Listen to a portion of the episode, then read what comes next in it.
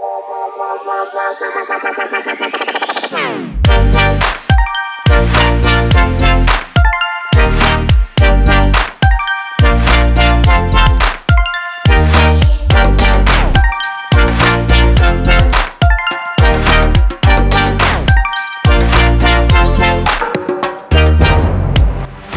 this episode of Naked Men Talking, a podcast exploring naturism and the power of getting your clothes off. I'm Gareth Johnson. On today's episode, we're joined by Suzie Krueger. Suzie is the powerhouse behind Hard On, an iconic sex party in London. Suzie, welcome.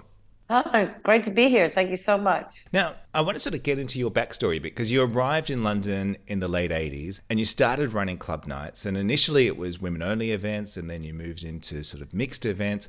Was it a natural progression to move into the world of men only events? Well, um, my events aren't men only. Um, some of them are, depending what country I'm in. In the UK, where we had the majority of our events, it's not men only.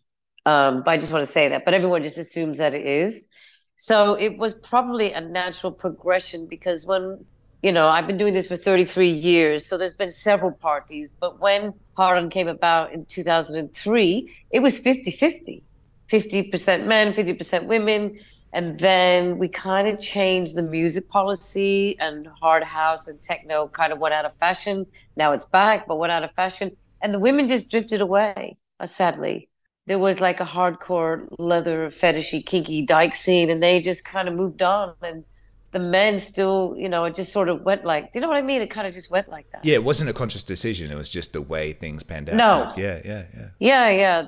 Yeah it's a shame. But now I, I don't even know if there is any sort of leather women scene in london i think i mean i'm so detached from it so i don't really know but there was a hard crew group then, yeah. BDSM and leather and kink have been the sort of consistent theme throughout your parties, haven't they? You know, across the decades almost. And you said mm-hmm. at some point that uh, it was your first experience of that was in New York in the late seventies. And I guess was that sort of the formative experience for you that really sort of set the bar in terms of this is what a queer party looks like?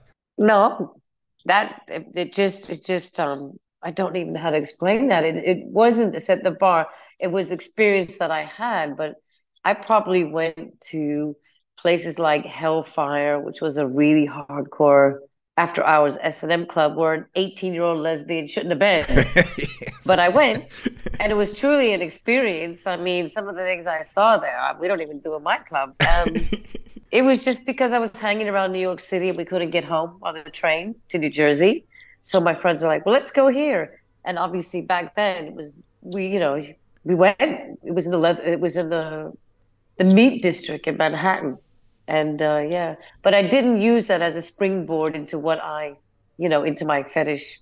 I don't know how to explain it, into my interest in fetish. Well, that that came later, sort of. Yeah, much later. And uh, the story behind that is that I think my first time to England in London in 1988, I went to a, a, a women's leather fetish night called Chain Reaction, and I was like, "Hmm, I like this." it was an eye opener, you know. And then I moved to England or immigrated or whatever in 1990, and it was just weird how an opportunity for someone I've never ran a club before or didn't organize anything, how it just was an opportunity, or, you know, came across, and I don't know, I just took it and it just I don't it grew from there. It would have never would have said to you when I was a teenager in my twenties, "Oh, you're going to be running like a famous S and M club, fetish club." No, it wasn't on the career guidance mood board. No, no. But tell me a little bit about Fist then, because Fist was, you know, one of your best known parties. uh, launched in 1994. Mm. When you launched that, yep. did you have a clear vision for it? Did, did, you know what you wanted to create in terms of dress code yeah. and sex positive space? Yes, we did because back then we used to go to um, there used to be a lesbian and gay center in Clerkenwell um, in London, and it was called Sadie Maisie's, and it used to be on a Friday night and so we would all go. That that was when the, the leather, the fetish women's scene was huge. There was some serious hardcore leather girl fetish. You know, fetish girls are kinky dykes, and so anyway, that all went that well all went under. And my friend Jill and I were like, well, you know, because I was already running the club um, on my own, this click club, and then an opportunity came. Lots of opportunities came, and these people offered me this venue, and I was like, okay, so we need to do something with the techno music that was very popular then, because I worked at another club called FF and the music was banging. And I thought we should put them together and really rip the head off and make it very hardcore because Sadie Mays was a little bit like it was mixed. It was spanky, spanky, and ooh, we're wearing leather. Whereas, but we a bit vanilla in terms of what you knew was possible. They didn't have a playroom. There was no sex space. Uh-huh. I we bought that in, and I'm sorry to blow my own trumpet, but we were the probably the first clubs to ever do that in London. Yeah, I think the Hoist came after me, if I'm not mistaken. I know they did. So we were first with the, and you know, had a with the player. We didn't even have one to begin with. People just naturally did it, and then I moved to another club in Camberwell on my own without Jill. You know, she went to Australia and the club just exploded then. You know, I started having really artistic but hardcore shows. And then we had this space and I just just it just evolved into this play area with slings and all kinds of stuff. Yeah, there was nothing like that. I can guarantee you. And do you think that's why it was so popular because there was nothing else like it? It was, you know, pushing in boundaries in terms of what was possible in London's nightlife scene. I'll tell you, uh, yeah, that, and also there was no such thing as the internet. Yeah, okay, that bit, yeah. I think that plays a major part where we are clubbing today. Although it's gotten better, we had a, yeah, I could talk about that later, but then we people they didn't have any anywhere, so I was, you know, getting like up to a thousand people at Fist at some point. Not always, but you know. Um, and then we introduced uh, sex shows, which no one else was doing. No one. And now everyone in Europe does it. Yeah. It's you know it's part of the thingy, but there was no one else. Like I know that for a fact. I'm quite proud of that. That we started getting porn stars over to do the shows, and no one had had anything like that in London. No. What was your sort of thinking or your inspiration for for going in that direction then? Because was that something you'd seen somewhere or it was just thought this is going to work? I don't know. Yeah. I don't, we just kind of thought, I always had like little shows when I did the Click Club, the women's night. You know, we had like bondage and pissing and, you know, all that kind of stuff. And then I just thought, I just carried on. And somewhere like Hell, Hellfire had shows as well, didn't it? Well, yeah, okay, different story. Mm-hmm. I seen something with a dog. We don't need to talk about and then a couple fifteen, and I was eighteen. Yeah. No, we just we just wanted we just thought it was part of the package. Yeah. And so then it just evolved. It was just natural. Then we were like we would do these shows, um, and then we thought, oh, let's just do some sex shows. Yeah. And so I was getting Buck. What was his name?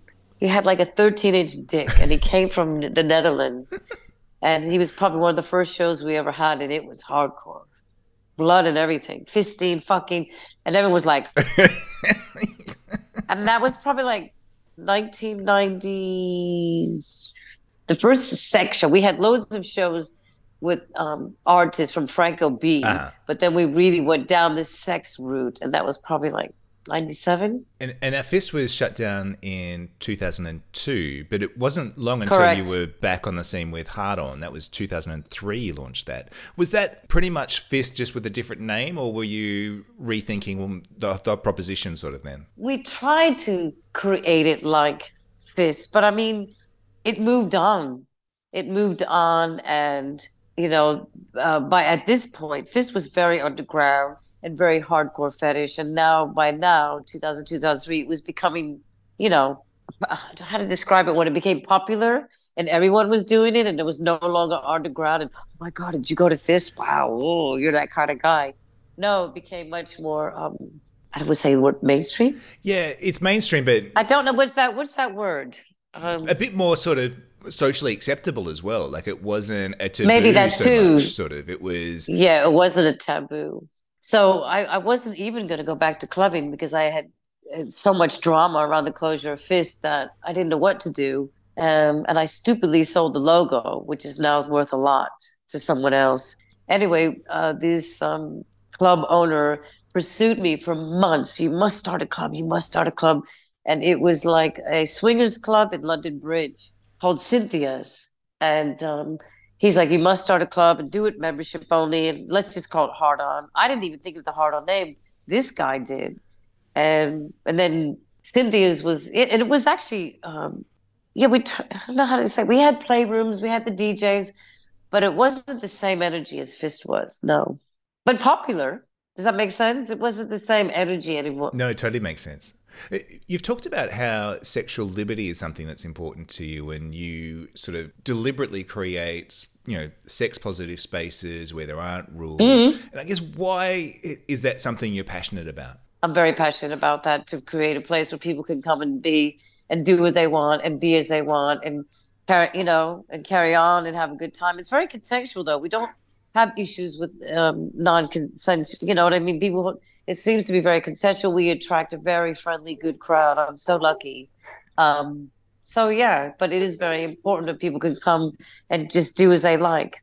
We don't patrol the back room. We don't patrol the dark room. You know what I mean? We do in terms of making sure no one's collapsed because that happens. But you know what I mean? I want people to have ultimate freedom and to express themselves and and, ha- and have a really good time. Yeah, that's extremely important to me. And 20 years of Hard On, you know, it's a, a, big milestone in terms of longevity. But I guess one of the reasons, you know, that Hard On continues to be so successful is you're continually attracting new guys, younger guys. And I was wondering, is there a specific marketing initiative that helps you to do that? Or is it just people are naturally attracted to what Hard On offers? I don't know. I wish that I knew because I'm always worrying about it, whether I'm not attracting enough people. What's the way that I can attract more people? I mean, longevity is good for my reputation that we are around that we have a big following on twitter or x or whatever you want to call it now and and instagram and facebook and i work on social media all the time. I do a lot of parties abroad which don't really make money but it's good for the brand i guess but you haven't really reinvented Hard On at any stage. Like it's evolved in terms of relaxing the dress code and things. But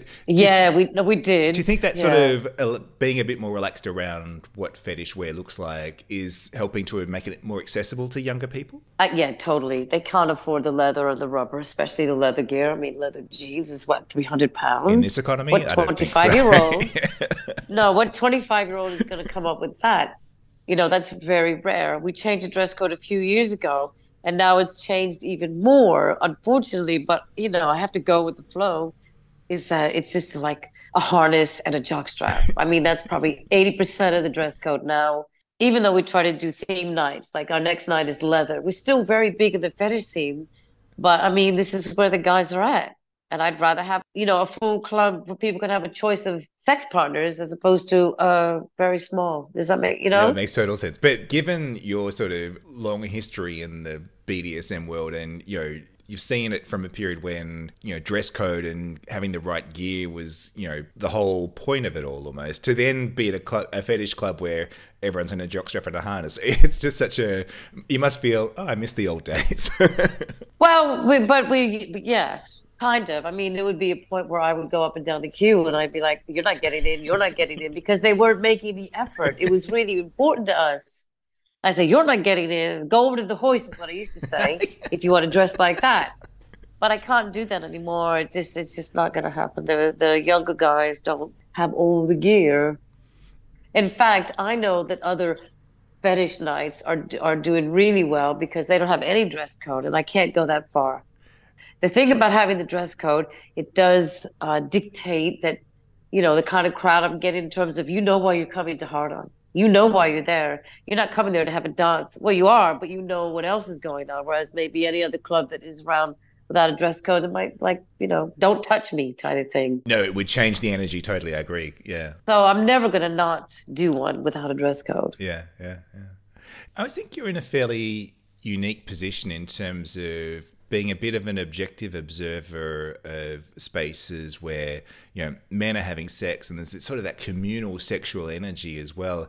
And i was just wondering sort of what insights that might have given you in terms of man and masculinity. You know you must know stuff. I know how to get the boys going. What's that? Well when i advertise a lot i go straight for the sex bit. You know what i mean? I try and advertise as much sex as i can get away with like that you know, people and people either like that or they don't, and you know, people like it. Try try to be as sexy as we can with our advertising, with the guys on the flyer. Um, yeah, and making the night really comfortable for people. I don't know. Does anything, I guess, surprise you about men and their relationship to sex, or what men are looking for in terms of a, a night like dick.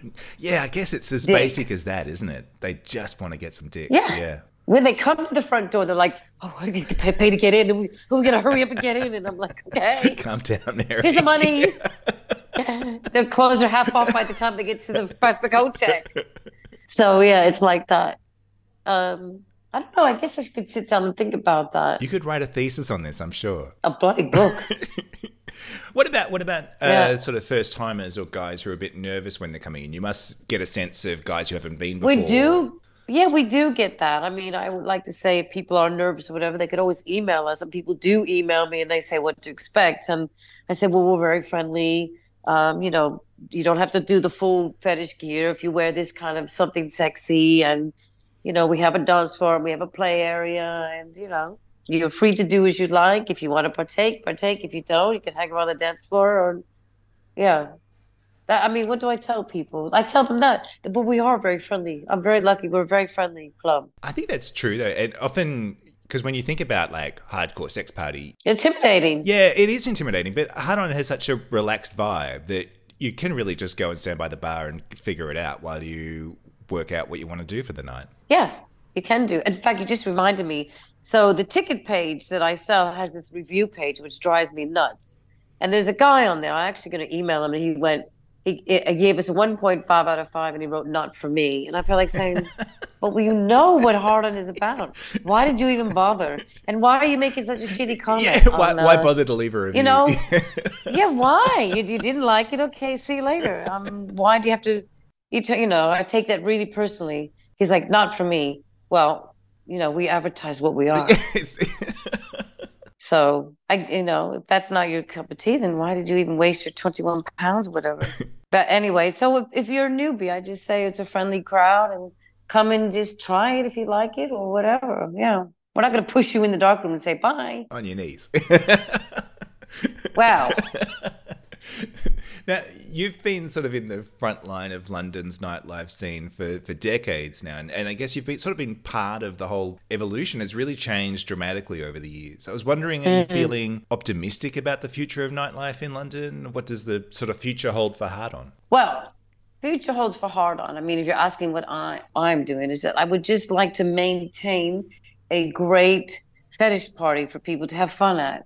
You know, that's what I'm trying to do. It is very competitive. There's loads of clubs opening and closing and this, but I just hope that we carry on giving people a really good time. That that's what's important to me. I wouldn't mind having a venue, but I just don't think that's going to happen. I don't think the nightlife's ever going to go away. I mean, London is a massive city. There's always going to be people that are going to want to party. We get a lot of people from Europe, a lot of uh, people from America who that are passing by, you know, that are passing through town. It must feel really good to have people coming from overseas coming to Hard On as a destination club because they, they know the brand, they know what you know what, what they're looking for. You know, to, to feel that you've reached that point where you're a, a landmark club in, in the city of London, that's a big deal. I am very happy. I am. I, I, I looked at the Skiddle page, which tells you the the demographic of where people were buying tickets from because we had a party this Saturday. They were like Ireland, up north, you know, from up the north of England. So I thought, wow, people really do make an effort. It's hard to get to talk to people on the night when they're coming in because we're so busy, frantic, you know, getting people in, and then they disappear. So you know, kind of go in the dark room. Hey, where are you from? I'm doing a survey. I've just got a clipboard. I have some yeah, questions. where are you from? You know, right? Yeah. People aren't interested in talking. So uh, yeah, so I guess I just would like to carry on as we are maintaining a good, friendly, happy party is what I want. A dirty one too. Dirty but happy. Happy but dirty, yeah. Yeah. yes. I guess my final question is if someone wanted to experience a hard on event but was feeling a bit apprehensive about it, what advice or guidance would you give them? Well, you can always come with a friend. That always helps break this- uh, break this down. If you can get a friend to come along with you, then you won't be so nervous on your own. Or you know, come along, talk to us on the front desk if you like. Say that it's your first time, or you know, get yourself like a, a jockstrap and a little harness and your trainers, and come along and just check it out and see whether you like it. But I do say this is what goes on. There's a dance floor, there's a dark room, there's a play area. We have all this equipment. There's a piss area. So it's up to you, you know, if you like, if that interests you. Don't leave negative reviews. Ah, it was not for me. I saw that today. I was like, dude, you must have not got any. You know what happens with this? Uh, that I find a, a lot of times is that on the Monday, when people are leaving reviews, they probably didn't get all the attention that they wanted at the party. Yeah. So they're gonna be, they're gonna leave these negative comments. I'm gonna, and I'm like, No. like it's our fault. Yeah. There's three or four hundred men in the club. I'm sorry if you didn't get all the dick you wanted. What can we do? yeah, that's not my problem. I try not to take it personally. Well, that brings us to the end of this episode. You can find me on Twitter at GTV London. Today's guest has been Suzie Krueger from Hard On. You can find Suzie on Twitter at Hard On London. Stay naked, stay sexy, and we'll see you next time. Bye.